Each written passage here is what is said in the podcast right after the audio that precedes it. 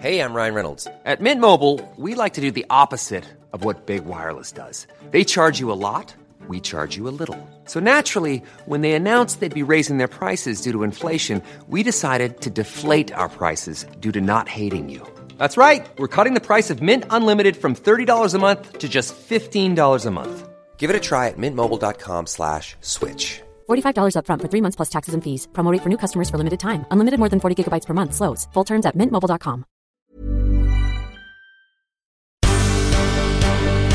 The Michael Reade Show podcast. Tune in weekdays from 9 on LMFM. To contact us, email now michael at lmfm.ie. Wednesday morning, the 5th of December. Good morning with much debate and discussion from now till 11am. This is Michael Reade on LMFM. The British government is fighting a losing battle in Parliament over the Brexit withdrawal deal on offer with Europe. Theresa May's position as Prime Minister is on life support and appears to be dying in slow motion. Next week, a vote on the Brexit divorce deal is almost certain to be defeated, but what that means or what it might mean changed overnight with the government losing three significant votes in the Commons. Firstly, the government said it would not publish the full legal advice it received on the deal. That advice will in fact be published today on foot of a vote which saw a majority of MPs side against the government. Secondly, the government has been voted in contempt of Parliament for saying it wouldn't publish the legal advice, the first time in history that a British government has been found to be in contempt. Thirdly, and most significantly, MPs will now have a say in what happens next if and when the deal is rejected next week. Dominic Grieve, who tabled this motion, said this could mean renegotiating the deal with the EU or giving the public the final say on it. Mairead McGuinness, Fine Gael MEP for the Midlands and Northwest and Vice President of the European Parliament, joins us now. And Mairead McGuinness, it seems as though a second referendum is a real possibility. Look, I mean, you've given a good summary there of events unfolding by the moment in the House of Commons. I'm not so sure that I would rush to suggest that a second referendum is a distinct possibility. It's certainly not off the table, uh, but I think there are concerns in the United Kingdom, and I think justifies that society is so divided uh, that, uh, uh, if you like, a, a rushed second referendum might not be the most appropriate way to deal with what is a very complex issue, no more than the first referendum wasn't the way to do it. But you are right in saying that next week the expectation is that this vote uh, on the withdrawal agreement um, will not get the support of the House of Commons. I think what's interesting is the speculation today is that the loss, in other words, the numbers who will vote against the withdrawal agreement and political declaration um, is, is, expected to be less than anticipated. So there are there are people who will move from voting against to mo- moving towards the government position because they're fearful of the consequences of not getting the deal through. Um, and I think that that's interesting because the scale of the loss is what we will be all looking at. I don't think any mm. of us anticipate that uh, Theresa May is going to win this vote. What we will be looking at is the scale of numbers that vote against her. And I think, in terms of her own position, I have to say personally, I think she's been incredibly strong politically. Uh, she's really uh, up against it, um, and yet she seems to come out fighting. Will she be able to continue to fight if there is such a massive um, level of rejection of a deal that she has negotiated? I think there's a question mark over that. But the biggest question mark is um, what will happen when or if uh, next Tuesday um, the, the vote goes down. Um, there isn't a clear path. I think that the Dominic Grieve uh, mo- or sorry uh, amendment, amendment yeah. mm. which passed, mm. I think that that it gives an opportunity for the House of Commons to have more of a say in what happens. Well, I think the expectation there. Views. Uh, if the de- if uh, the deal is rejected by the House of Commons, which, as you say, is the expectation, I think the next expectation is that MPs will vote. Uh, in favour of uh, uh, Britain leaving, uh, not leaving without a deal? Well, there's also a possibility, although I'm not sure how this can happen, that they would be asked to vote again mm. which uh, seems unusual, but that, that is been speculated by colleagues here, um, British MEPs. But whether that would vote. make any difference or not, but what they would do is prevent uh, Britain leaving Europe without a deal. I think there is a huge concern uh, amongst, I suppose, the responsible wing, if you like, uh, of the House of Commons that without a deal, it would be a disaster. So I think that the yesterday's developments are significant um, to try and avoid that awful scenario. I think there's other difficulties, very practical ones. This is December. Um, we expected this to be done and dusted by mm. Christmas at the latest we in the European Parliament, and I've just come out of a meeting to, to take this call, are discussing what we will do. So uh, we've got to go through a process here in January. And as you know, the date is fixed for March the 29th. Uh, I mean, another interesting development yesterday was the Court of Justice, which said that the United Kingdom could unilaterally, unilaterally rather, withdraw the Article 50 notification. So essentially, they could say... Call the whole thing off call the whole thing off. Mm. Now, I mean, that's kind of more interesting to speculate about than to predict it as being a certainty.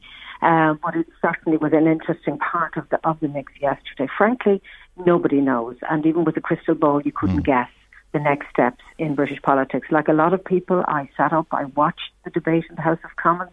I've never watched as much debate in the House of Commons, but I wanted to hear and listen to the debate.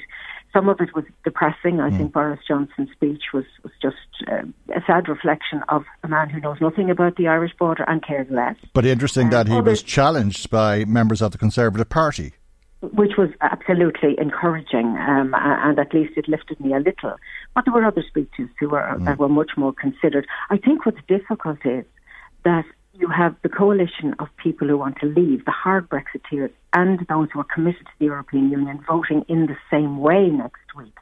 Um, and therefore, it's very hard to see how that coalition will vote differently next time round. One wants a, a crash out Brexit, one group, the other wants um, if not to remain, then to have the closest possible links with the European Union. And I wouldn't dismiss the possibility that there could be an extension of Article 50 either unilaterally or by agreement with the Council, uh, European Council, but that poses huge problems as well because uh, the European elections are coming up in May.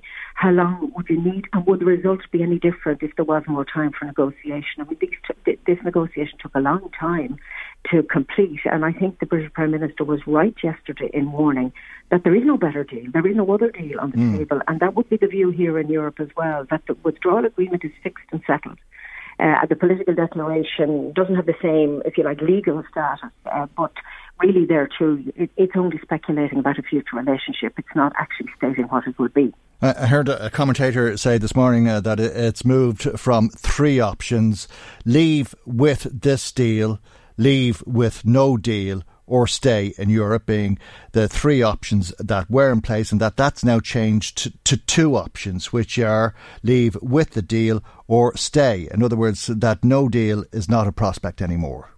Uh, well, look, I hope it's not a prospect. I mean, given the way this whole thing has has uh, developed since the referendum um, and in the last months, uh, you, you can't predict anything. I mean, the man who led all of this, Nigel Farage, has just now drifted off into the I don't know where he's he's quit UKIP, uh, which was, if you like, mm. the, the furnace that fired all of this. So those who promoted Brexit as being the great glory days for Great Britain are now off somewhere else. They have absolutely no uh, taken no responsibility, uh, are are not accountable for what they have left um, behind them.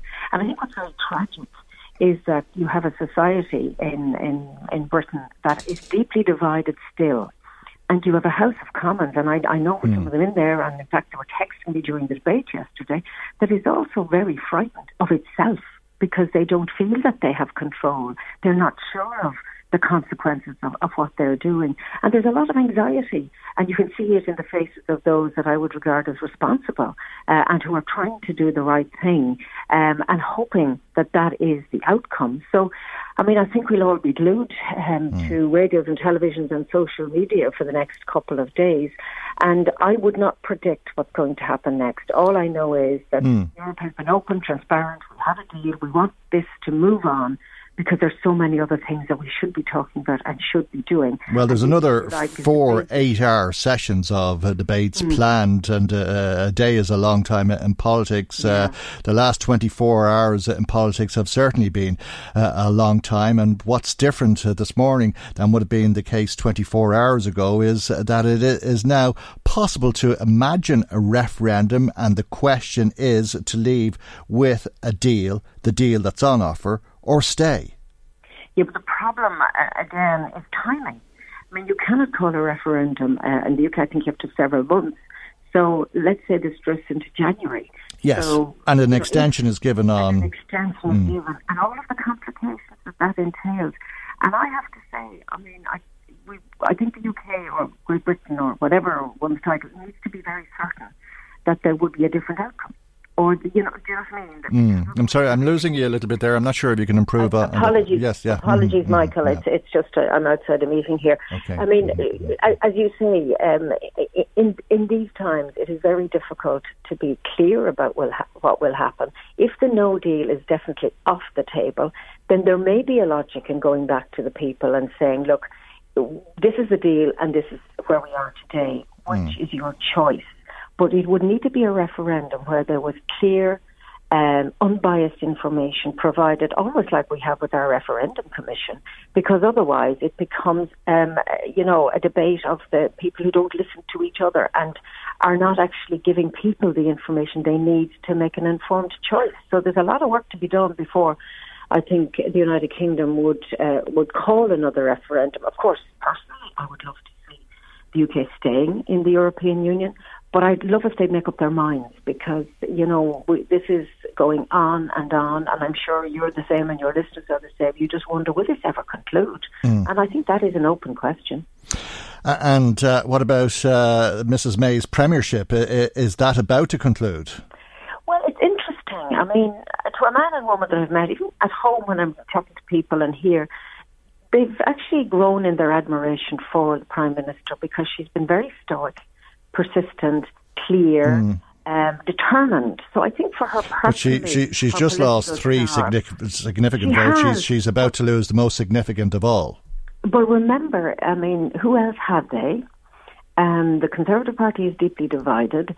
Jeremy Corbyn wants an election. So I think there's a lot of other factors which might suggest that they would keep the Prime Minister in place until things settle a little. I, I mean, I think she's mm. not on a, you know, it's more immediate than medium to long term that there will be change. But I, I, I think that there will be, you know, consideration given to timing and consequences because I suppose what's depressing from the Labour side is the focus is only on getting a, an election in the United Kingdom. Jeremy Corbyn, uh, as I understand it, is softening his stance on a, a second referendum now.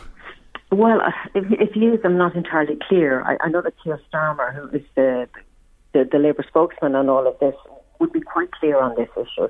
And the Labour colleagues here in, in the Parliament are telling me, look, we're very clear. We believe we need another, another referendum to give people a choice, not to, leave or, or stay, but to decide whether this deal is better than where they are today. Um, so, you know, maybe numbers will come around. But you see, I think that's further down the line. We've a lot of hurdles to jump before you get to that place. I mean, I can't see anyone coming in on Wednesday of next week after this vote goes down saying we'll have another referendum. Maybe I'm wrong, mm. but I can't see that because I think that there's too much. Uh, I think there's too much anger still in the United Kingdom. There's too much division, um, and I think it would polarise um, people all over the place which I think isn't helpful for democracy in the United Kingdom. I mean, it, I think a lot of people are quite anxious about that. So it is a possibility. Certainly, it's more likely, but mm, you know, not mm. immediately. Okay, if uh, the Parliament uh, rejects uh, the deal next week, what do you think is going to be said in the Commons, uh, and what do you think uh, will be uh, the response from Europe? Well, we'll be in Strasbourg. We'll have a plenary session, so I think there will be a response. We'll have to see what, what actually the vote is and, you know, mm. look at it against the background of the debate um, because there is nothing further for us to offer. I think what we need to listen to is what will the United Kingdom, what will the British Prime Minister say if and when the vote goes down? Um, and none of us can speculate on that. Maybe. Oh well, I, I think I, I, I, think you can speculate to some degree. It, it, wouldn't be the biggest surprise in the world uh, if she resigned her position on foot of a vote like that, would it? Well, I wouldn't be so certain, Michael, because each, I mean, I think she actually is a person. Well, I'm not saying it with any certainty, but I certainly think yeah. it's a possibility. Yeah, I, well, if if it was quite significant, you know, the loss, yes. I think, yeah, because you would be so damaged. Mm. But remember, she also has a responsibility uh, not to destabilise the country and the economy. Mm. And that going into Christmas could be very destabilising. There might be some cheering for it, but what do you do without a leader mm. that has to all be put in place? I'm sure it can be. Well, I, I guess that's my question to you. What do you think Europe will do without a, a leader in place in the United Kingdom? Well, the negotiations are concluded. I suppose our concern is can the United Kingdom um, agree amongst itself as to what it wants to do before the end of March. Mm. And the problem for us in the Parliament is we've taken a view that we should wait until the United Kingdom ratifies uh, this, uh, supports this uh, deal before we um, follow uh, suit. So there are problems, um, timing. There's political problems, but I mean, from a European perspective, in a sense, we're we're so engaged in this, but we have no control over what the House of Commons will do. That at the moment we just have to watch mm. and hope without really knowing. Okay, and given that it, it, it, will be known, the outcome of this vote will be known middle of December, uh, I take it that there is the prospect of this second vote that you spoke about and that that may have to hold off until the new year. Which again poses some problems, which you kind of agree with you because of timing. It's hard to see how it could happen again. Some people speculate that if the markets react badly next week, mm. that perhaps people will say, oh my God, this is worse than we thought. Let's go back in and, and take a second look and vote uh, before Christmas. Um, I'm not so sure. I think there would be quite a frenzy. But look, lots of things have happened that many of us did not predict. Um, so I don't think we can be at all clear. We just have to be prepared. I mean, I was in Donegal last mm. Friday week with the Taoiseach, um, Simon Coveney, talking to businesses. And, you know, it was, it was really interesting to hear what they're worried about because if there's no deal, like the fishing sector needs to know mm. how are they going to um, cope with that. So I think it it doesn't help us in Ireland. It doesn't yeah. help any members. Well, I think we have to get to the end of the day, apart from anything else, because this legal advice is to be published today, and I understand yeah, that there's very hard, very hard language in that advice regarding the backstop, and that may influence uh, thinking in the United Kingdom, uh, and uh, God knows what will happen before the day is through. And uh, of course, know, uh, Parliament is back in session again. Yeah, but I think extraordinary is that if members of the House of Commons didn't understand what the backstop is and why it was necessary, I'm not sure that reading rather a big legal opinion uh, will make that any clearer because it seems to me to be absolutely clear why we had to have it why Europe demanded it and why the British Prime Minister accepted it. Um, so uh, sometimes information doesn't help people improve their decision making, it just clouds it. And I hope that doesn't happen this morning. All right, we'll leave it there. Thanks very much indeed, as always. Mairead McGuinness, Fine Gael MEP and Vice President of the European Parliament. Michael, Reade on LMFM. Homeless hostel accommodation may be uh, made available uh, to addicts under uh, the influence of drink or drugs uh, when they look to stay overnight. this follows a motion by Sinn Féin councillor in Louth, Joanna Byrne, who joins us now. And a very good morning to you, and thanks for joining us. I take it this is indicative of the scale of the addiction problems in Drogheda at the moment.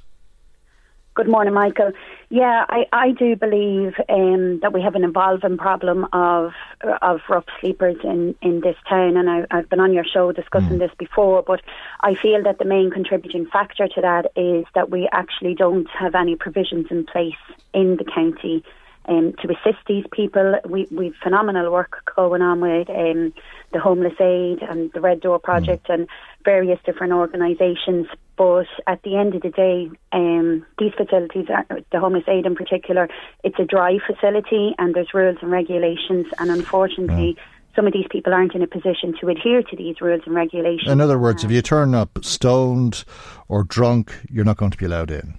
Yeah, unfortunately, that, yeah. that's the fact of the situation, which is which is very sad. And um, there is the homeless officer will provide emergency accommodation for these people should they present then to to the local authority as, as still sleeping on the streets. Uh, and there's there, there's good reason for that, obviously, Joanne, uh, as of well, course, because absolutely, people do who don't have that. addiction problems and find themselves homeless don't like going into hostels for exactly that reason. They encounter violence because people are intoxicated or uh, they're sitting beside drug users or whatever the case may be. I, I don't dispute that fact Mm. at all, but the fact of the matter is we can't just turn these people away and put them back out onto the streets. Mm. And they're facing a harder time um, accessing emergency accommodation than to take them off the streets because there's a perception, that perception is out there that these people, God, God forbid, may cause trouble or they may be a danger to somebody, and that stigma is following them around, and they can't, they can't even find emergency. Mm. Well, whether it's a perception or a reality, we know that other people don't go into these hostels, and people who don't have those problems are on the streets as a, a result. At least that's Yeah. uh, the experience Yeah, that we hear about quite often in, in. Dublin and places. But you're you're talking about uh, the two working in tandem. That there would be wet facilities and dry facilities at the same yeah, time. Yeah, um, at, present, we only have the dry facility, so to speak, which is why I've tabled this motion looking for alternative solutions.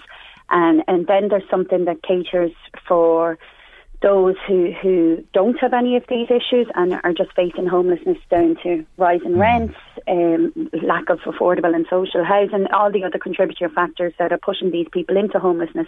But there is an, there is a cohort of people that have got issues, and, and we need we need to be broad-minded enough to realise that that's out there. What about the service providers, though? Are, are you putting them at risk in, in allowing people in if they're intoxicated?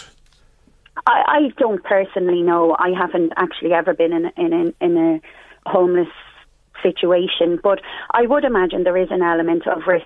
But we've got we've trained people. Um, I, I would imagine once this comes into fruition, it'll have to go out to tender to the relevant NGOs. There is um, hostels like this in operation nationwide. Peter McVerry, Simon Community. They, they've all got fabulous people, trained people who specialise And are, how to deal are, are not just willing but happy to provide those services. Yeah, Mm. and are trained, and and that's the key that that they are the professional people in the right sector to deal specifically with these issues, and this is the help that's needed to, to get these people off the streets, and then they can start tackling their other issues as as they go forward. But a roof over their head, I think, has to be the first step in that direction. Okay, we'll leave it there, Joanna, for the moment. Thank you. As always, though, that's Sinn Féin councillor Joanna Byrne. Now, it's Wednesday morning, meaning the local newspapers are in your shops, and Marie Kearns joins us to tell us what's on the front pages this week, Marie. Yes, lots happening locally as always, Michael, and we'll start with the Argus this morning in Dundalk. And terrifying burglary attempts at the home of an ill child is the lead story of today's Argus, and it really is a worrying story. Listeners will have heard in this show about the fundraising appeal that has been ongoing to raise money for life changing surgery in the US for two uh, year old Zoe Murphy. Well, it's Zoe's home that has been targeted twice, Michael, in the past 10 days, leaving the family, as you can imagine, absolutely terrified and prompting her mom, Linda, to make it absolutely clear that they have absolutely no access to any of the money that has been raised uh, for Zoe and they do not keep any of the money in their home. So they don't have access to it and it's not in their home.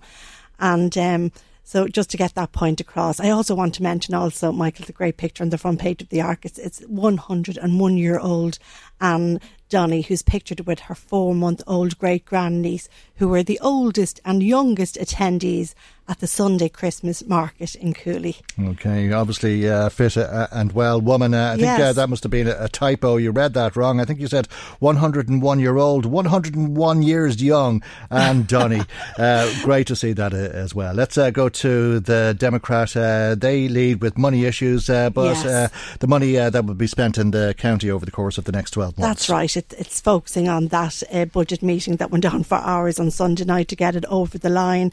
And it really is quoting various councillors who are expressing various frustrations at the current state of play within the council. Inside the Democrat on page 12, a story, I suppose, appropriate to the time of year. St. Parish, uh, St. Patrick's Parish Soup Kitchen in Dundalk is appealing to people across Louth to donate food items to help out locals in need this Christmas. And any non-perishable food items can be dropped into the parish office on Monday to Friday from 9.30am to 15 to 5.15 p.m. if anybody can donate, Michael. Okay, to the Dundalk leader, that's also uh, leading uh, with the budget, but it, it has uh, other issues to deal with uh, as well. Yes, uh, a sporting story of interest about a local athlete uh, Kate O'Connor, who is heading stateside next August, having received a scholarship from the University of Texas. The talented 17 year old, who is a member of St Gerard's Athletic Club and is in her leaving cert year in St Vincent's Secondary School,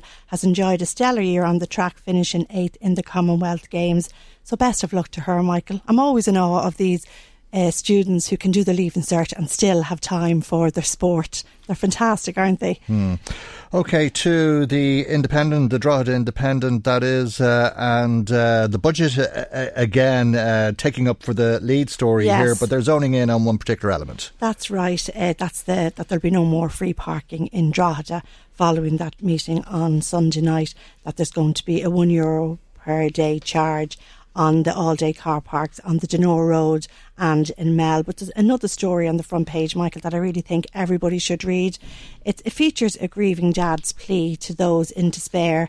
Oliver Doonan, whose son Anthony died by suicide, is imploring people who may be struggling to talk to so sad before it's too late.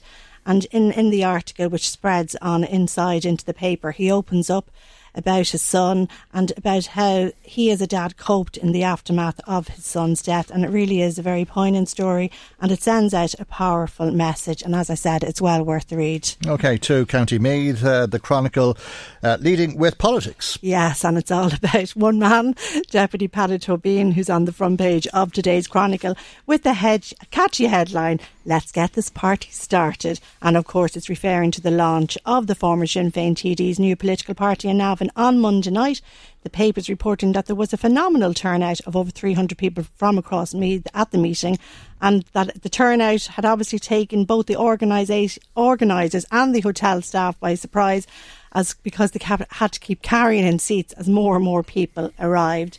And there's a great picture of Peadar himself grabbing a selfie with the audience looking very happy indeed. There's lots on the inside pages about that meeting and the launch of the new political movement, including some very interesting analysis from the paper's political columnist Gavin Riley. All right, well, that's uh, the local papers uh, this week. They're all in your shops, and if you'd like to comment on the stories uh, that you heard about there from Marie, or if uh, there's a, another uh, story that you've been hearing about uh, this morning, or indeed if there's a, an issue that you'd like to raise with us, Marie will be back with us in a, a few moments' time with any of the comments that come to us this morning, and you're welcome to make comment on 1850 715 958. Michael, Reade on LMFM. Uh, the Alcohol Beverage Federation of Ireland is warning uh, that in a no deal Brexit scenario, you could see an almost immediate increase in the price of alcohol as a result of tariffs,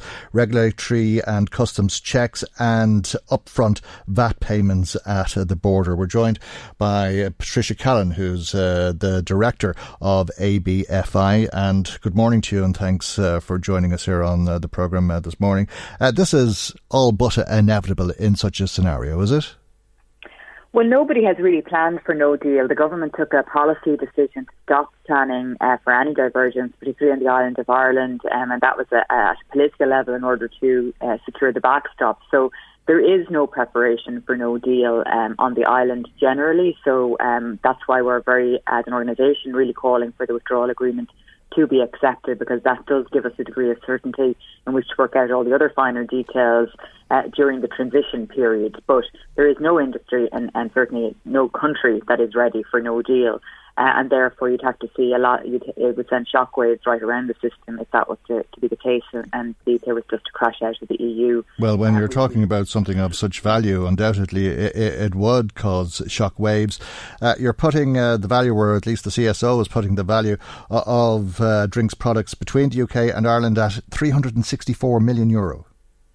Yeah, we export about 1.6 billion in total, 1.2 billion from the Republic and the remainder from the North. But there is this uh, also a very good uh, degree of, of imports exports between both countries and indeed on the island. 120 million worth of product is the aggregate value of north south trade alone.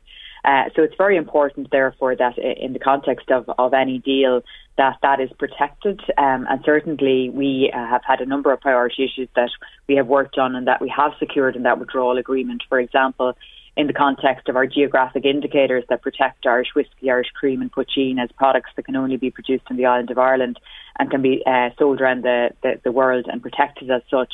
The UK has agreed now to implement a, a system in parallel to make sure that they honour their commitments because we're an all island uh, trade body, an all island organisation, and those geographic indicators have a right to be used by our members in the north and in the south. So both jurisdictions will be responsible for them. So it's important that we get that security. That's in the withdrawal agreement.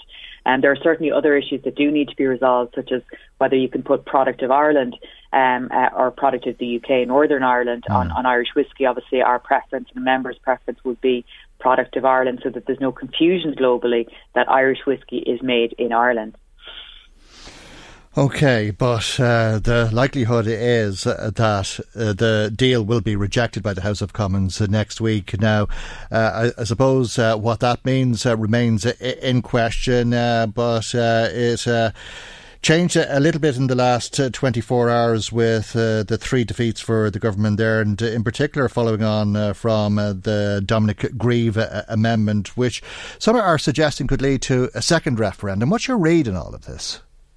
Well, certainly no one here um, would like would want Brexit, uh, but it was a vote of the British people, and obviously it's up for them to decide. I think all that we can do here is to, to plan as best we can, and most businesses are, are quite advanced in terms of their plans in order to, they've looked at their supply chain, they've looked uh, at, at stockpiling, for example. Glass bottles is something that we import from the UK, 130 million glass bottles come in here, uh, and they're essential in terms of the food safety. You need quality glass, it's not easy to get an alternative uh, supply chain.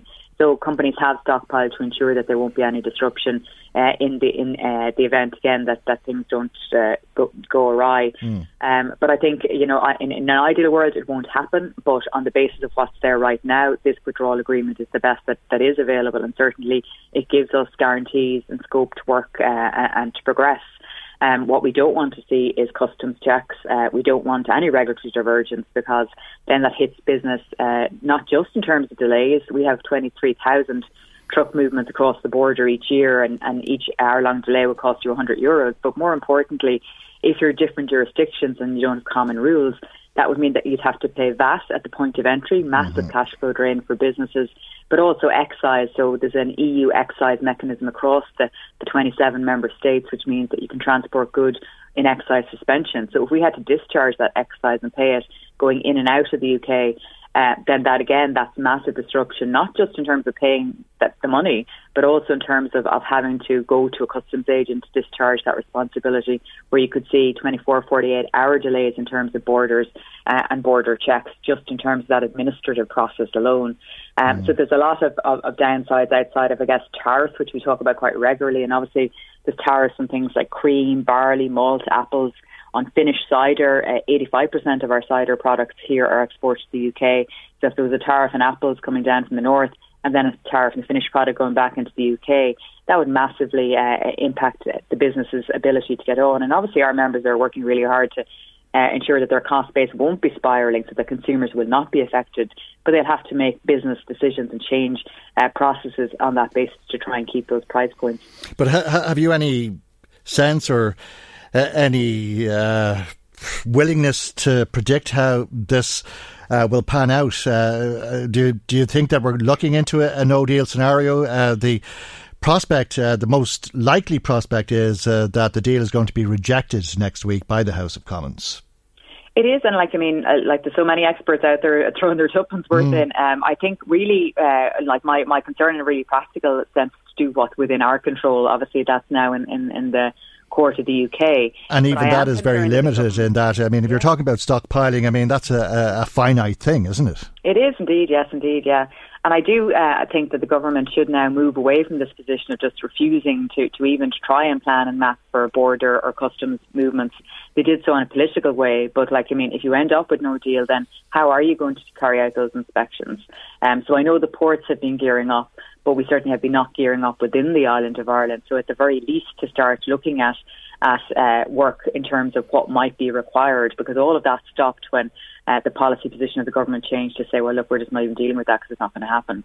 Um, so I think as businesses, we, would again like to see a bit more planning, a bit mm. more thought going into that. Um, and and the co- revenue have said that that is government policy that they're not allowed to do that. So it's not they haven't thought about it; they've decided not to do this. Um, and indeed, I think we all need a lot more time. For example, the UK government we're engaging with uh, again directly because of our members in the north, but we're only starting to look at them how they're going to develop their excise system to be compatible with the EU one, and that work only started six weeks ago. So we definitely need this transition period uh, of at least two years, if not more, to really get through the nitty gritty in every sector. These are just uh, examples mm. of things that affect one sector. In every second, you've got all these different things that people need to work through, uh, and I think that the high politics bit is well and good, but actually that's the nitty gritty stuff that could, could really uh, throw us off and, and, and, throw our economies off yeah. balance. Well, the Bank of England is saying that food prices could increase by 10%. Uh, what's your estimate in uh, the increase in uh, the cost of alcohol here in the Republic in uh, this no deal scenario? Well, pricing is always a matter for individual member companies. So uh, I think certainly the companies who have been properly contingency planning are, mm. are confident that they have done sufficiently that there won't be any big disturbances. But again, that's all within the context of what they call the central case scenario, which is what government are planning for with that transition period. So I think no deal throws everything out, and no one has any idea about uh, uh, what, what might get through. Again, bigger companies tend to be better prepared. Uh, but but um, most of our members in the spirit sector, for example, their exports are, are, are going to 140 different markets. So they mm. do have a level of skill in terms of things like exchange rate, logistics, uh, dealing with different regulator- regulatory regimes. So I think we are uh, possibly better prepared in that sense than, than the broader food sector, which uh, is more heavily dependent on the UK as its market. But as I say, uh, in terms of cider, 85% of exports do go there and 71% of beer. So uh, those would be the, the categories that we, would be watching out for. Mm, and that's the direct impact on uh, the industry uh, in terms of uh, trade, uh, disrupted trade, uh, reduced trade, reduced profit, undoubtedly a reduction in the amount of jobs as a result. But then there's the knock on effect on other industries, the transport industry, and so on. the cost then to alcohol, what that might do to those who are selling it in this country. And it's a never ending circle in a lot of degrees, I take it. Yeah, no, uh, everything is co-joined, and I think what's been interesting for businesses as they plan through this is is uh, when we started out, I guess people who weren't exporting thought they weren't weren't going to be exposed, um, but the but everyone is part of somebody's supply chain, and mm. what happens to those businesses further up that supply chain will have a knock-on effect, and that's why if people haven't started to plan, they should certainly start. Uh, uh, and, and there are plenty of supports between Bord Bia, Intertrade Ireland, Enterprise Ireland um, and indeed uh, a lot of really good uh, practical guidelines and steps how you can self-assess and, and, and begin to plan are available. Um, indeed, the, the government's financial support schemes uh, are also very generous, but for some reason, uh, historically, the European Investment Bank has, has viewed the spirit sector uh, on a dark blacklist.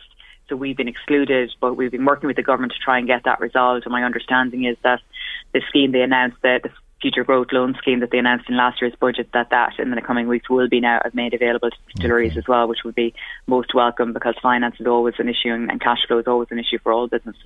All right, we'll leave there for the moment and thanks indeed. Patricia Callan, Director of uh, the Alcohol Beverage Federation of Ireland. Michael, Reade on LMFM. Now let's find out what you've been saying to us. Marie Kearns uh, joins us with some of the calls and text messages that have come to us this morning.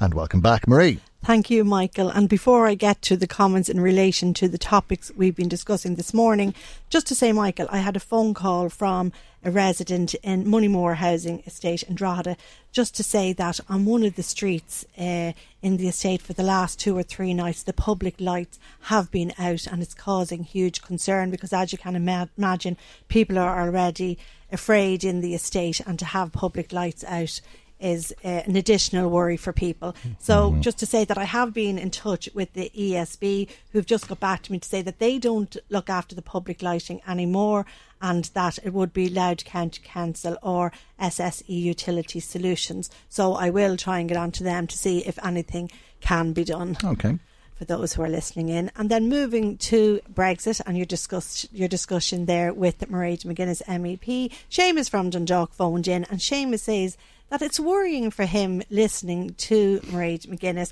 because normally, Michael, Seamus thinks that she's usually very upbeat and she looks at things. Mm with, I suppose, the glass half full rather than the glass half empty with optimism. But you can tell from the interview that she seems to be worried. And that worries him, if you, if you know mm. what he means. Mm. Because, as Mairead herself says, nobody can predict what is going to happen next. Mm. And it really is a case of sitting and waiting. And Seamus has been in touch regularly in relation this, to this issue. And his fear was always going to be that it would be a no deal, Michael. Yeah, and this okay. is the way mm-hmm. he's still feeling. Well, oddly enough, uh, I don't think I ever thought it was going to be a, a, a no deal scenario, and I really don't think that way today, and um, all the more so than would have been uh, the case yesterday, because there's all the more reason for thinking that it won't be a, a no deal scenario because of uh, the most significant vote that took place in uh, the Commons yesterday, which means that the MPs will have uh, a say on what happens next yes. when they reject the deal that is on offer to them. And that may lead to uh, another referendum. It may lead to them just staying in uh, the European Union. Uh, but it's most likely that they won't choose to leave without a, a deal. I think probably what's happening with politicians here is uh, that they're being very, very guarded in what they say, right. uh, and they don't want uh, to be seen to be opinionating on uh, affairs in another jurisdiction, as people uh, might say, "Well, look, mind your own business and don't be telling us what mm. to do." Because if mm. a, a, politician says, "I think this will happen," people will take it to say that's what should happen, uh, and a little bit way, like the way we send our budgets to the German Bundestag, people get very upset about it and say, what's it got to do with them? Yes. Uh, and that might be the uh, response to something that is said here by a politician. And you'd be surprised how quickly things can be picked up on.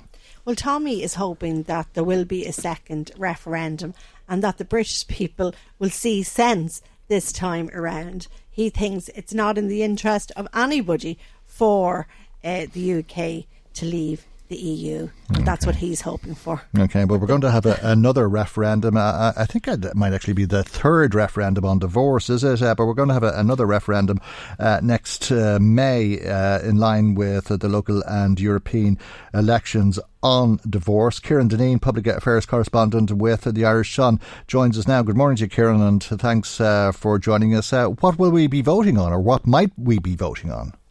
Uh, morning, Michael. Yeah, well, there's two uh, options really on the table at the moment. Um, we could be uh, get to vote on reducing the time limits uh, for, for, that people have to uh, be separated before they can get the divorce from uh, four years down to two years, or uh, which is possibly more likely, um, we will be asked to get rid of uh, all uh, time limits in relation to divorce from the referendum and to let the uh, legislators decide how long you have to be separated. So those are the two, I guess, options the government are considering. Uh, they, they're going to speak to the leaders of the other political parties and they're hoping to have come to some kind of consensus and um, and and that uh, by May next year, along with local elections, this uh, question will be put to the people. All right, uh, because uh, at the moment you uh, apply for a divorce, and it's only possible to apply for a, a, divorce if you've been separated for four out of the last five years, isn't it, Kieran? Exactly, and uh, Deputy Josepha mm. Madigan, or not, now a minister, but she mm. she's been pushing this uh, when she was on the backbenches, and she wants she wanted to reduce that to to allow people to be divorced if they're separated for two out of three years. Uh, and more in line uh, with, with a number of other European countries. Uh, but when this question was raised, uh, it then led to the question of, you know, should they, should it be in a referendum at all, uh, saying how long people should be separate, or should that be uh, a matter up to the uh, elected politicians? Mm, uh, but it, it, looks like it, it, will be put to a vote, and we may be voting uh, to take a, away that requirement altogether.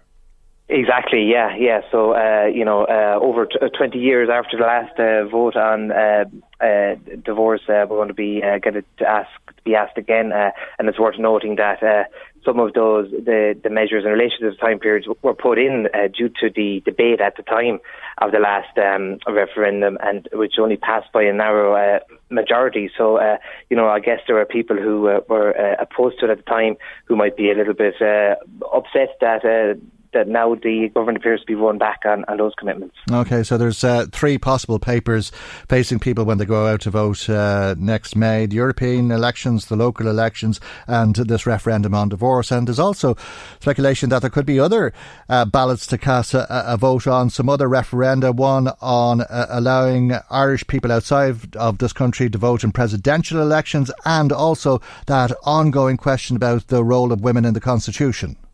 Well, exactly. A, a government spokesperson uh, did confirm last night that uh, that question of uh, allowing uh, Irish people abroad to vote in the presidential election uh, is being considered and could well be put to the people as well in uh, May 2019. there was no word, of course, of, of the other referendum, but you know, the government is committed to, to doing that as well, to taking out the, the wording, I guess, the anti uh, women or anti-female uh, wording as, as portrayed from the uh, Constitution too. So uh, okay. they're committed to both of those. Which has become a, a very interesting and surprising uh, discussion in itself in that groups like the National Women's Council are, are opposing a complete deletion of the phrase and wanted to be uh, replaced uh, rather than deleted. but undoubtedly we'll be hearing those arguments in the coming months should we get to vote on whatever is proposed in May. But we'll certainly be having something to do in May in terms of the ballot box. We leave it there for the moment, though, Kieran, and thank you indeed for joining us. Kieran Deneen is uh, public affairs correspondent with the Irish Sun. Now let's go back to you and more of the calls that you have there, Marie. Yes, Michael, some more on Brexit. Declan from Navan phoned in and says Mairead McGuinness hit the nail on the head. We are all sick of the uncertainty. This is just going on and on and on and mm. on, as the MEP says. Uh, I feel that the British need to make up their minds on this and either go or stay. We need to get on with our lives, whatever happens, mm. says Declan. Yeah, well, we're hanging around. If you loved Brexit like I love Brexit, it really is a tedious thing, but it's so important. I suppose some of the more important things in life are tedious, and this certainly is tedious. It certainly is important, and it certainly is set to continue for weeks, if not months, if not longer. Yes, and that's a point raised by Derek, who was also in touch he says he's not at all hopeful that this agreement is going to be passed, and he says the time is running out, and he wonders. Uh, Mairead McGuinness referred to the European elections next year. How will that uh, affect mm. all of this? Yeah. Because you could have completely different mm. politicians re-elected. No one knows what's going to happen there. Well, it's not just that, uh, but uh, of course, uh, I don't know, remember offhand how many MEPs Britain has, uh, but and they leave the European Union, uh, suppose they won't have any, and that's why that's we're right. meant to get two additional that's here. Right, yes. Uh, but uh, that'll uh, throw a, another spanner in the works. Yes, I know mm. because if they're not gone before the European, yep. we still have the extra ones. Mm. Yeah, so there's lots to think about there. Mm-hmm. Uh, Mairead from Drogheda, she's prepared to predict what will happen next, Michael. Unlike Mairead McGuinness, she mm. thinks that Theresa May will either resign or be pushed and that it will go back to the people. Yeah, well, uh, it's uh, certainly, uh, or almost certain, uh, that uh, the withdrawal, the Brexit uh, divorce agreement is going to be rejected by the House of Commons next week. there's quite a lot of speculation that that will be the end of Theresa May as Prime Minister.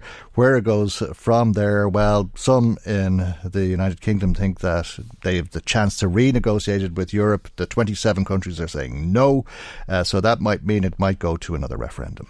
Liz phoned in in relation to your interview with Councillor Joanna Byrne mm. and feels that there is a definite need for additional homeless services to be provided in Drogheda for those who have addictions. She says that you have to have sympathy for people with addictions and there is nowhere for them to go and feels that everybody is entitled to a safe place to sleep and thinks it would be for the benefit of everybody if they were off the streets at night time. Okay. Another listener, Bernie, phoned in. Uh, she says she's a strong view on the huge problem we have in Ireland with addiction to alcohol and drugs, either prescribed or unprescribed, and says it's the root of most of our mental health problems. We don't have the services in Ireland. We have a tsunami of mental health addiction in Ireland, and it's affecting every parish and family in this country, and it needs to be addressed immediately. Mm. She hmm. says she comes across this every day in her workplace. Okay, well, that's a, an interesting. Uh, way of looking at it. Uh, I'm not sure I get the connection between addiction problems and mental health problems, but uh, okay. Finally, I'll go to John, who phoned in in relation to the discussion we've been having the last couple of days over the cost of the Rose Garden in Drogheda. And John says that he's a keen gardener Hmm. and he does. Uh, he thinks that the rose garden is beautiful, Hmm. but cannot see how it could cost that amount of No. money. Mm, exactly. And just wanted to concur with what was said. Mm, yeah, well, absolutely. I mean, that's the thing. It really is beautiful. Uh, uh, and let's not ever say otherwise. And nobody ever think that we've ever questioned uh, the value of it. Uh, it really is lovely. Uh, but 19,000 euro.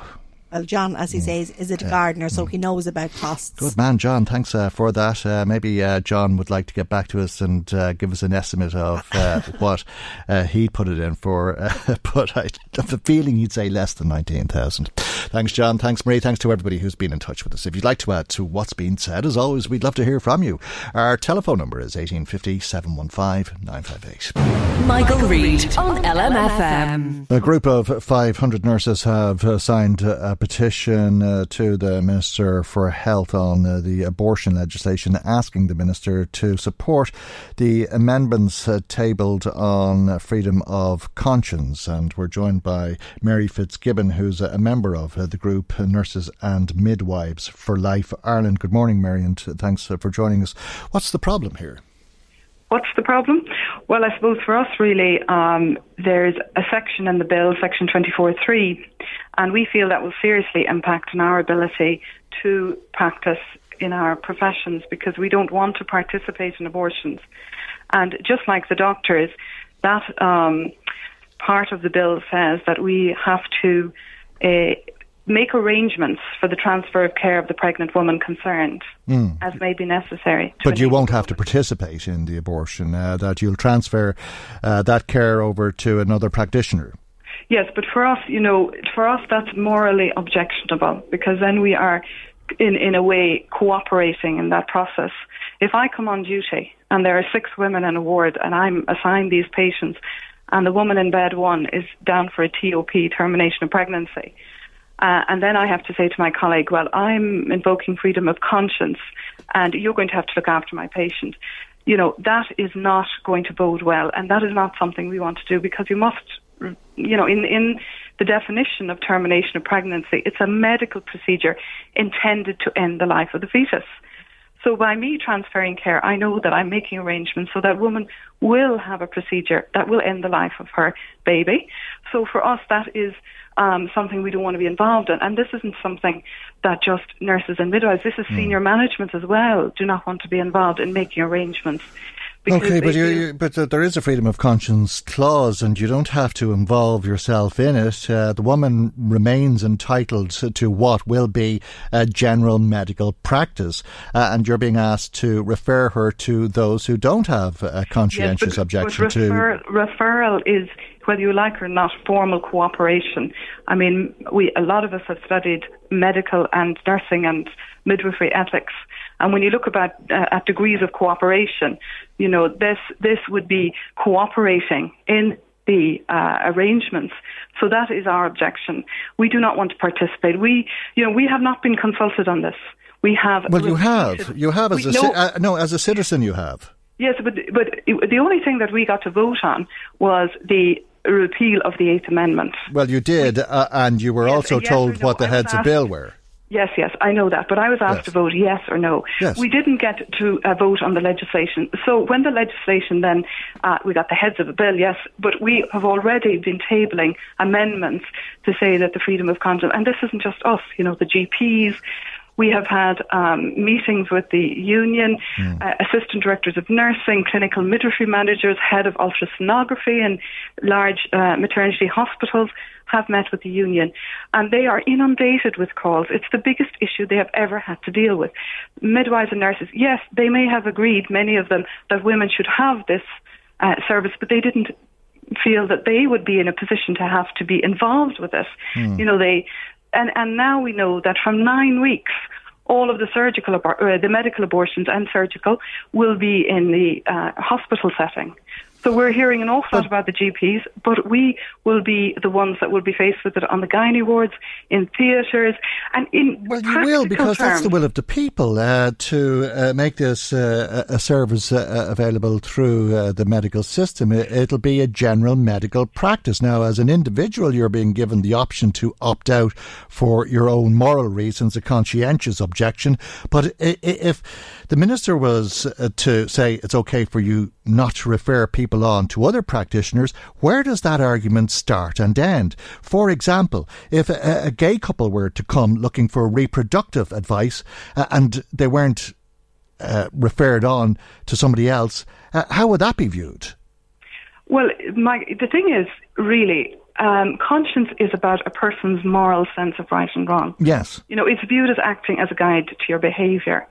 And if you, only the individual, I can't determine your conscience nor can you determine mine. No, but so we know that feel, we, we know that people will not p- people will object to dealing with same-sex couples for moral reasons. People will uh, object to, to, dealing with single but, women. But that's their for, right. To, it's, no, it's not their right. right. It's no, not their right to deny somebody right a medical service. Conscience. It's we not have a right to freedom of conscience. We, we, don't have a right to deny somebody a medical service. Let's say somebody wants or needs a blood transfusion. Yes, a blood transfusion. How would you feel if a medical practitioner in this country denied somebody a blood transfusion you're, and, you're and then the and then and know, then refused to refer them on? It's exactly the same argument. No, no, listen, I mean, I worked in London as a midwife.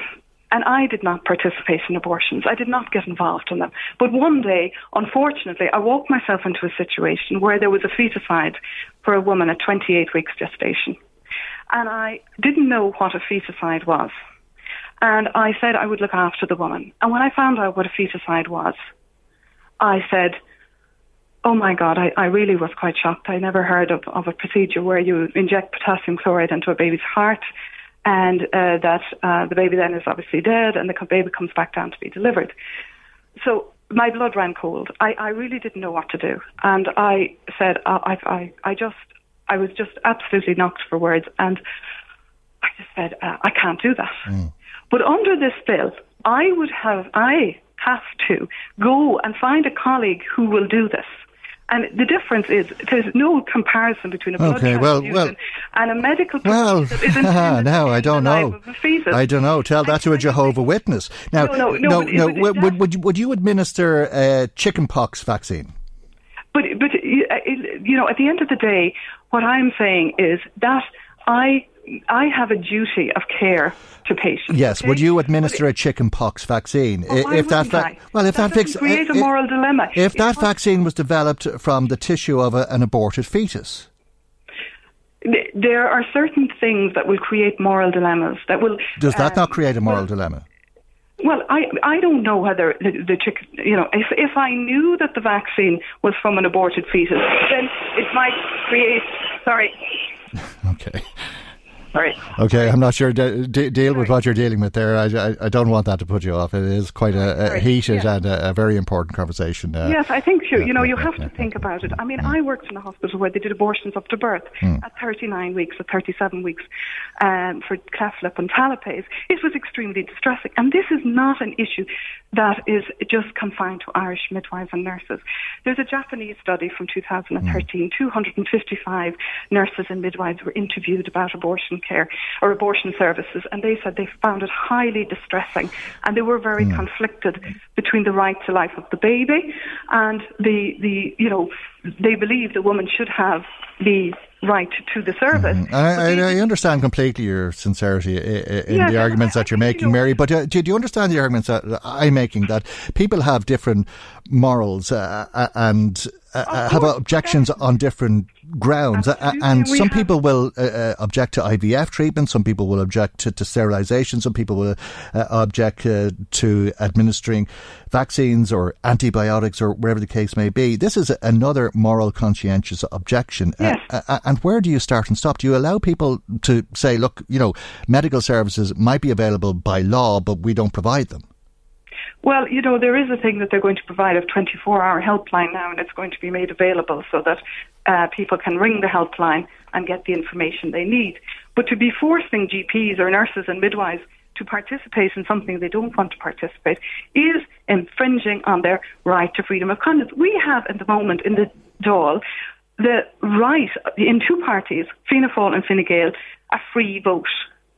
They have a vote on this, a free vote, and we saw that uh, this, you know, mature element to a party, the, the issue of freedom of conscience, and th- this is. Um, a, an issue. Like e- even just take Italy, seventy percent of, of doctors don't participate in abortions. Mm. Uh, in some parts of Italy, I was reading there in Sicily, 87.6% of doctors don't get involved.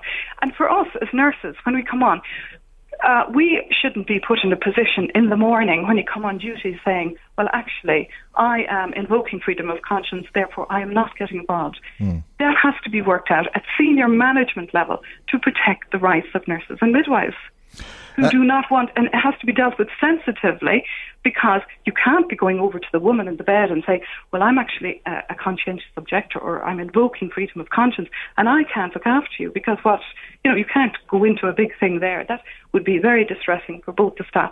And imagine coming on every day on the ward and worried. I mean, when I worked in London, I would look on the list and I would see room one termination of pregnancy, maybe room two feticide, mm. and the rest then might be inductions of labour, a twin pregnancy, whatever.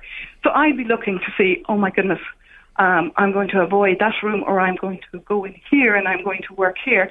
Um, and because when you started in the area of freedom of conscience, you were on very shaky ground. And two Scottish midwives, they lost their case last this past year in the Supreme Court. They no longer are working in midwifery. So uh, we have people in ultrasonography, the head of ultrasonography in a large teaching hospital, who is now being asked to do pre-abortion scans, who is uh, finding abnormalities uh, as, as ordinarily she would do. And she is now conflicted because she does not want to be involved in ending the life of the baby. Mm. So you know, we you know the the thing we talked an awful lot about choice. We heard choice, choice, choice. So can people not respect? There will be those who will choose to participate, and there will be those who will choose not to participate. And it is up then to the union and to the staff and the management to make arrangements to, to respect the rights of their workers. Otherwise, you're going to have people saying, you know, I can't deal with the stress of this. As I said, that research evidence from Japan, very recent evidence, is saying it created huge distress and it's not just distress. You know, uh, seeing a dismembered fetus is not is very very distressing. And and and, and could you work in the same building uh, where terminations are? Uh, but they will be in, in surgical wards. They will be in mm. gynae wards. They will be in theatres. But let's say you're working in orthopedics or a, a different section of. Of course, yeah. but that's what you will find people moving out of those areas, and and uh, and I mean, you know, it's interesting because once uh, there was a midwifery sister who um, I, um, you know, th- there were a lot of issues with this midwifery sister. Mm. And um, I had a conversation with her because um, I was finding that I was getting a lot of harassment. It was nothing to do with uh, abortions now. But in the middle of the conversation, she started screaming at me. And she said, You know, the Irish midwives won't do the abortions. And I always have to do them. And I always am called up to the night floor to hold, hold the ultrasound scanner so that they can inject the baby's heart with potassium chloride. And I said, I'm very sorry about that. I said, but this isn't why I'm talking to you. And this midwife went on to have a breakdown. I'm not saying that the two were related because she had issues that were evolving, but it was interesting that she made that.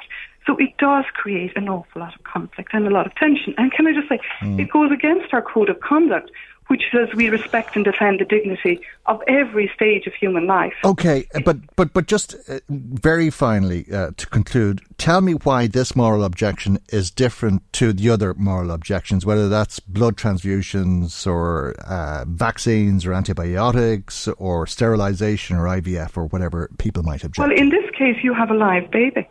I mean, what the procedure is intended. That is why, you know, they, there was a lot of debate about the definition of termination of pregnancy. All pregnancies. Well, there's a, a, a, lot of it, debate about whether it's a live baby or a fetus. But sure, it's look, it's an embryo up to eight weeks, if we want to use the biological terms. Mm. From eight weeks onwards, then it's a fetus, and a fetus just means offspring. Um, you know, but we always talk. I mean, when the woman comes into the ultrasound, and once it's scanned when we talk about a baby.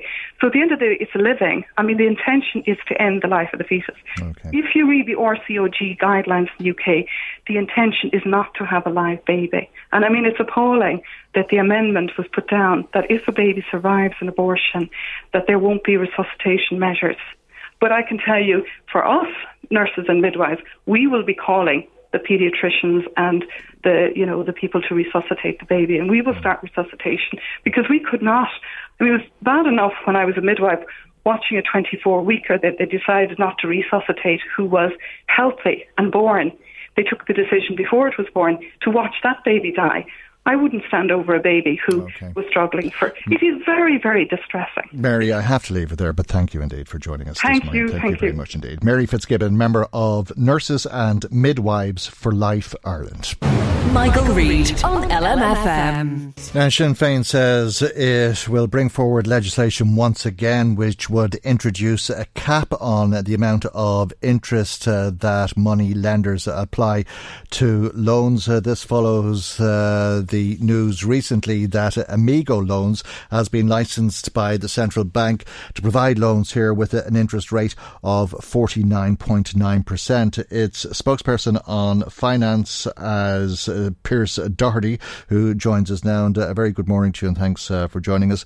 Uh, what rate would you cap it at, by the way? Well, what we've argued for is that the rate should be uh, no more than 3% per month, which would be a, a typical uh, maximum APR of 36%. Uh, currently, money lenders, well, there's been a lot of focus in relation to Amigo, which is coming in uh, at uh, lending just uh, below 50%. But Amigo is working on a different type of uh, money lending where there needs to be kind of guarantees from family members. Most money lenders, as we would understand them, uh, and particularly dominant during this in the run up to Christmas, where they have over 300,000 customers, those lenders charge rates of 187% uh, APR. So that's the average, and that's the a- interest rate mm. uh, that they charge on the loans at this point in time.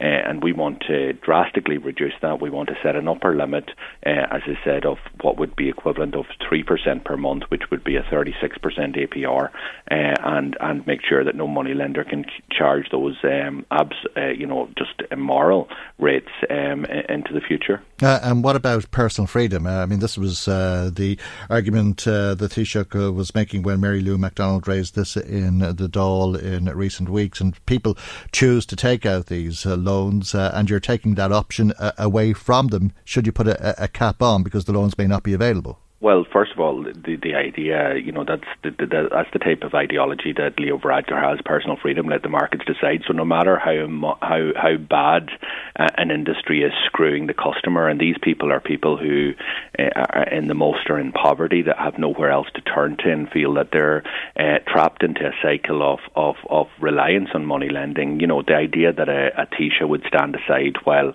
you know ch- rates have been charged at that that mm. level and say, well, let the market decide is is is, uh, you know, in my view, is, is disgraceful and despicable.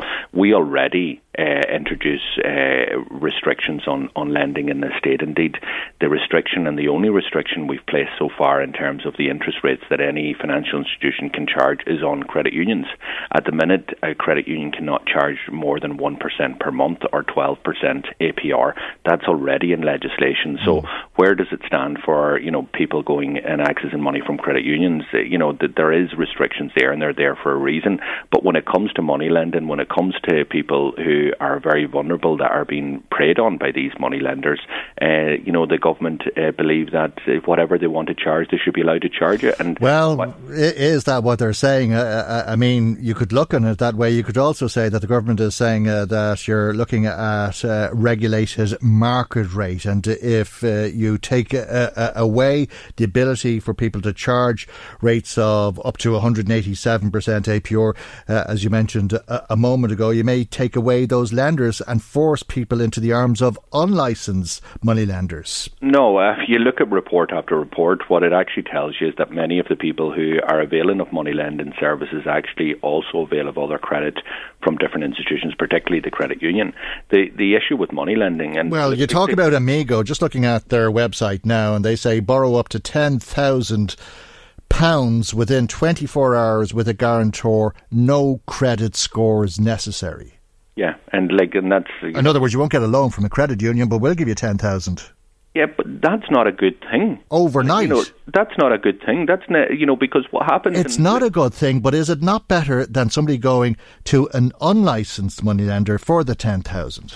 No, because the, the, argument of that we need to allow these uh, these these these uh, money lenders to charge absolutely astronomical, uh, unbelievable rates is that if we don't do it, then criminals will actually fill the gap. That's that's not that's not a, a, a proper counter argument. But whatsoever. is it not the reality? No, it's not the reality. What mm. we need to do is we need to ensure that there is access to credit for people who can access credit uh, through the credit unions, and that has already happened in, to a certain degree, uh, but it is only operational on half the credit unions around uh, the state. It needs to be widened out uh, and, and, and, and made more available. We also need to remember the incentive here um, for, for uh, uh, the appeal to money lenders is the fact that they call to your door. They, they landed mm. at my house two weeks ago with their glossy brochures saying, you know, get this amount of credit in, in time for Christmas, and these are the rates, and they, are straight up about it that the rate is 187 uh, APR. But I'll tell you something, Michael. If you're a family and you're looking at, you know, the pressures of Christmas, you're looking at, you know, kids and and, and trying to ensure that you know you you do your best for your family and all the rest. When the money lender comes to your door offering you an easy 500 euro, uh, then it's something that you grab with both hands. Yeah, well, I don't know if I'd be able to borrow 500 euro at that rate uh, of interest. Uh, 40%, 50% APR, never mind 170% APR. Uh, and if I did, I, I, quite possibly would default depending on the size of the loan. So what do they do then? Then, well, they chase me or chase my guarantor, as the case may be. Uh, and the, all of that is expensive. And that's the argument they make, isn't it, for charging such a high rate uh, of interest because to get the money back, it costs them a lot of money to chase it. Well, actually, the, the interest rates that money lenders charge at the minute, and there's no cap whatsoever. So they could mm. actually charge a thousand percent. And mm. across the water, you have payday loans that charge uh, rates of that. But in Ireland, it's 187 percent. But if you put collection fees on top of that, it goes up to 287 percent. So actually, the rate is a lot uh, a lot hard, uh, higher than that. But many of the customers, and this is what the point I'm saying, many of these mm. people can actually avail of uh, loans from the credit union, and particularly through the social welfare supported loan scheme in the credit union. The problem is is that this is easy, this is accessible, and in most cases there is a cycle of uh, lending in terms of credit unions. Like I, I brought six people who worked for one of the major money lender firms in the country to the central bank. They made a protected disclosure to me. They told me all the dirty little details that go on within the money lending industry. They told me how they trap customers uh, in a cycle of, of poverty where they roll over loans, which is completely illegal, where there was falsification of documentation and all of the rest going on within the industry. I brought to that the central bank. Now, in fairness, the central bank fined uh, the money lending company uh, not not enough in my view, but it was a, a significant fine. The problem is all of those people lost their jobs. Every single them, every single one of them lost their jobs uh, because there was no protection there. But they told me, and when you get in under the hood the, and you find out what these lenders are doing, it's all about targets, it's all about sales, it's all about trying to trap people in, it's about having your brochure there for Christmas uh, and trying to pressurize people. And once you get a family member uh, in your clutches, what happens is you get this cycle of dependency, and you're continually rolling over and rolling mm. over the loan. And while 187 percent APR mightn't, you know, it doesn't. It's not what rings mm. loudest uh, to the person who just needs the money to fix the washing machine or pay for a, a dental appointment or, or, or you know, or mm. basically food on the table or, or oil in the tank.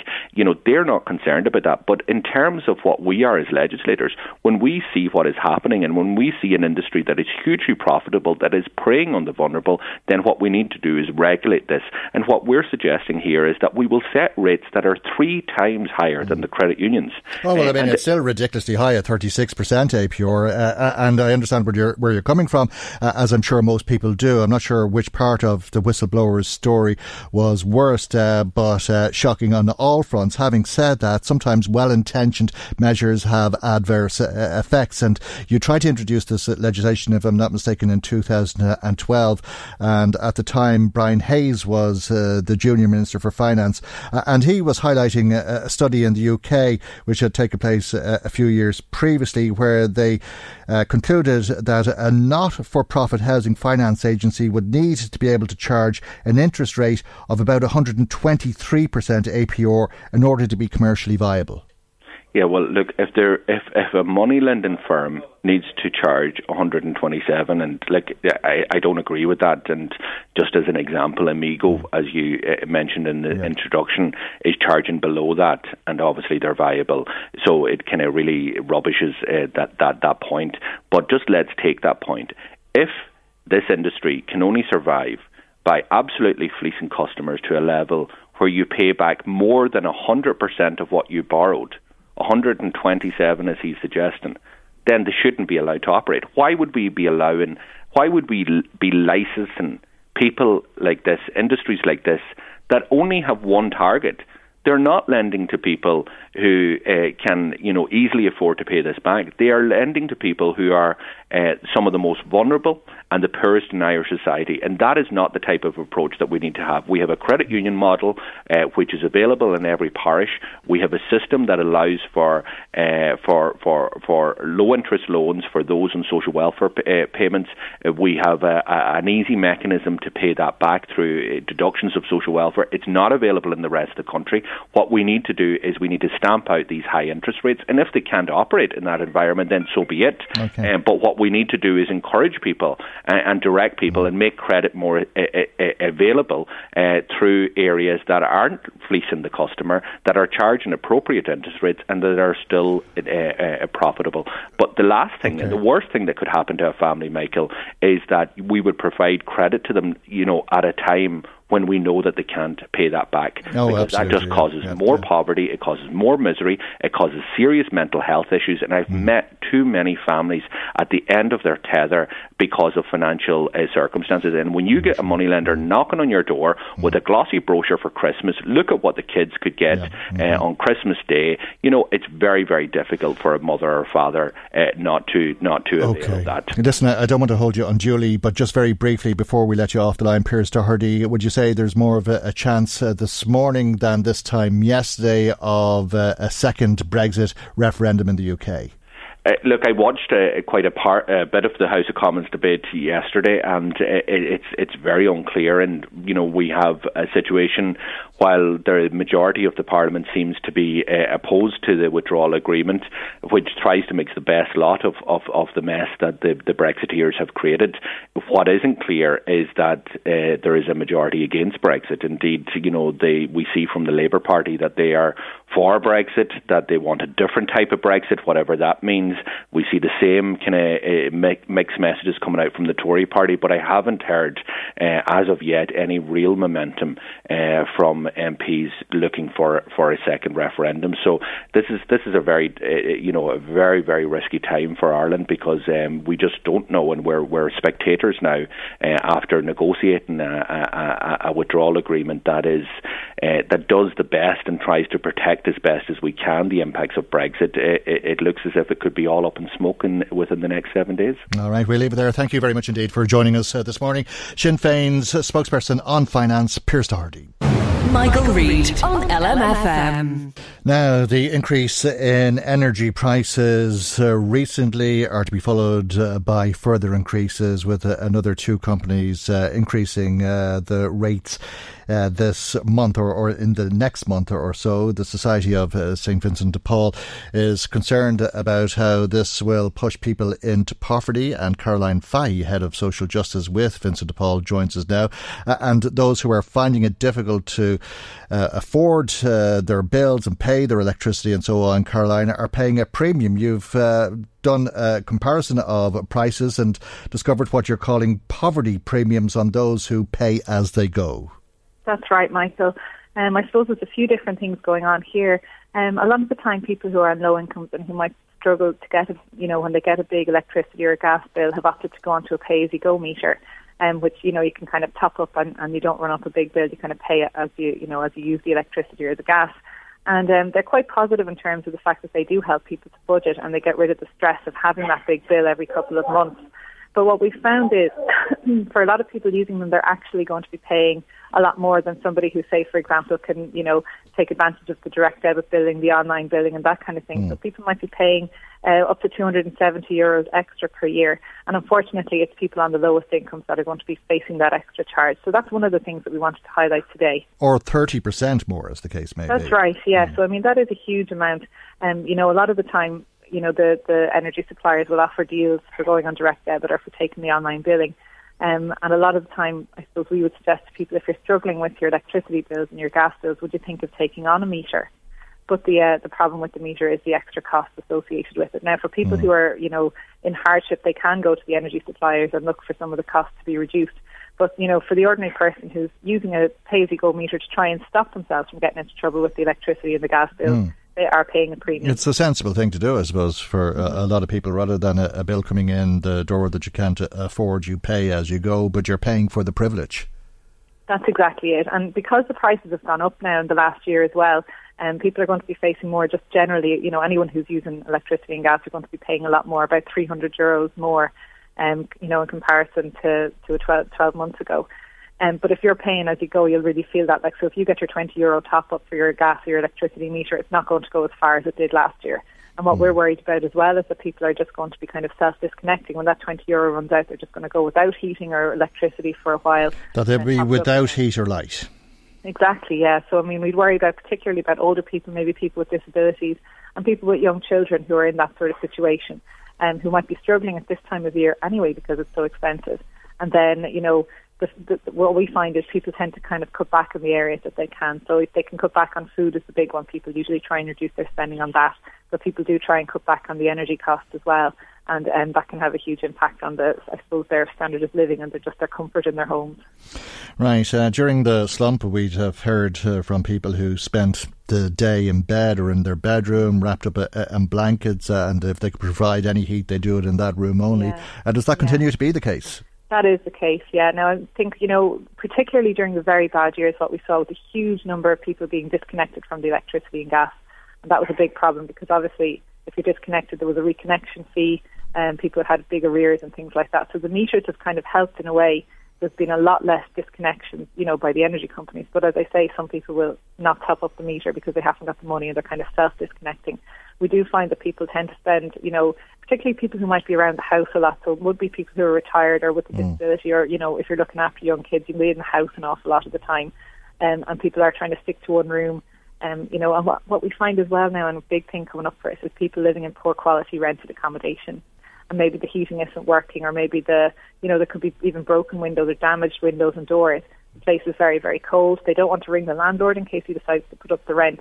So people are trying to manage to live with maybe the plug-in um, electric mm. heaters and that, which are hugely expensive hugely to run as well. Expensive, yeah. My God, yeah. You watch the meter run around. Absolutely, uh, absolutely. And if you're topping it up as you go, you'll really find that you're flying through the top ups then with the meters as well, using that kind of heating. And of course, the house probably isn't that comfortable and isn't that warm, you know. Okay, well, if people are in that position, uh, I'm sure there's help uh, available for them through St Vincent de Paul. Absolutely, we have to leave and that's that's definitely what we'd say to people: do come to us if you're struggling with the cost of energy and another cost this Christmas. That's what we're here for. Okay, Caroline, have to leave there. Thank you for joining us, Caroline Fahey, head of social justice with the Society of St Vincent de Paul, and that brings our programme to its conclusion. God willing, we'll see you for our next programme tomorrow morning at 9am right here on LMFM. Good morning. Bye bye. The Michael Reade Show podcast. Tune in weekdays from 9 on LMFM. To contact us, email now michael at lmfm.ie.